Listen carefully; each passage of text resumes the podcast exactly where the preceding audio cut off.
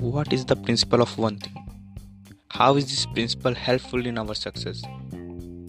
Hello guys मैं हूँ आदर्श कश्यप और आप सुन रहे हैं the Adarsh talks so keep listening keep learning and never forget about sharing if you chase two rabbits you will not catch either one यह एक बहुत ही फ़ेमस रशियन प्रोवर्ब है और बहुत हद तक सही है।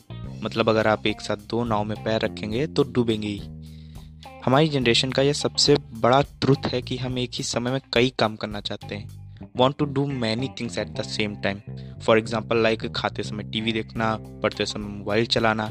ऐसे ही और भी उदाहरण है जो मैं आपको दे सकता हूँ। ये छोटी छोटी चीज़ें आपकी सक्सेस रेट को ज़्यादा इफ़ेक्ट नहीं करते, पर इसी तरह की और भी चीज़ें हैं जो डेली बेसिस पे आप इग्नोर करते हैं और जो आपके सक्सेस रेट को बहुत ज़्यादा इफ़ेक्ट करते हैं।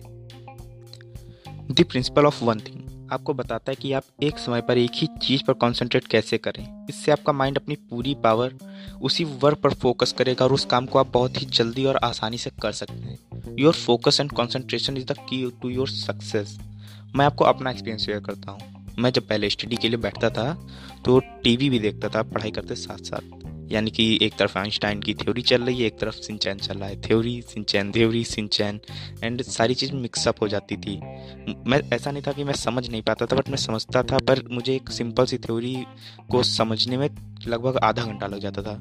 ऑलमोस्ट थर्टी मिनट्स मैंने इस चीज़ को नोटिस किया और एक बार सोचा कि मैं पूरे कंसंट्रेशन पूरे फोकस के साथ पढ़ाई करूँ।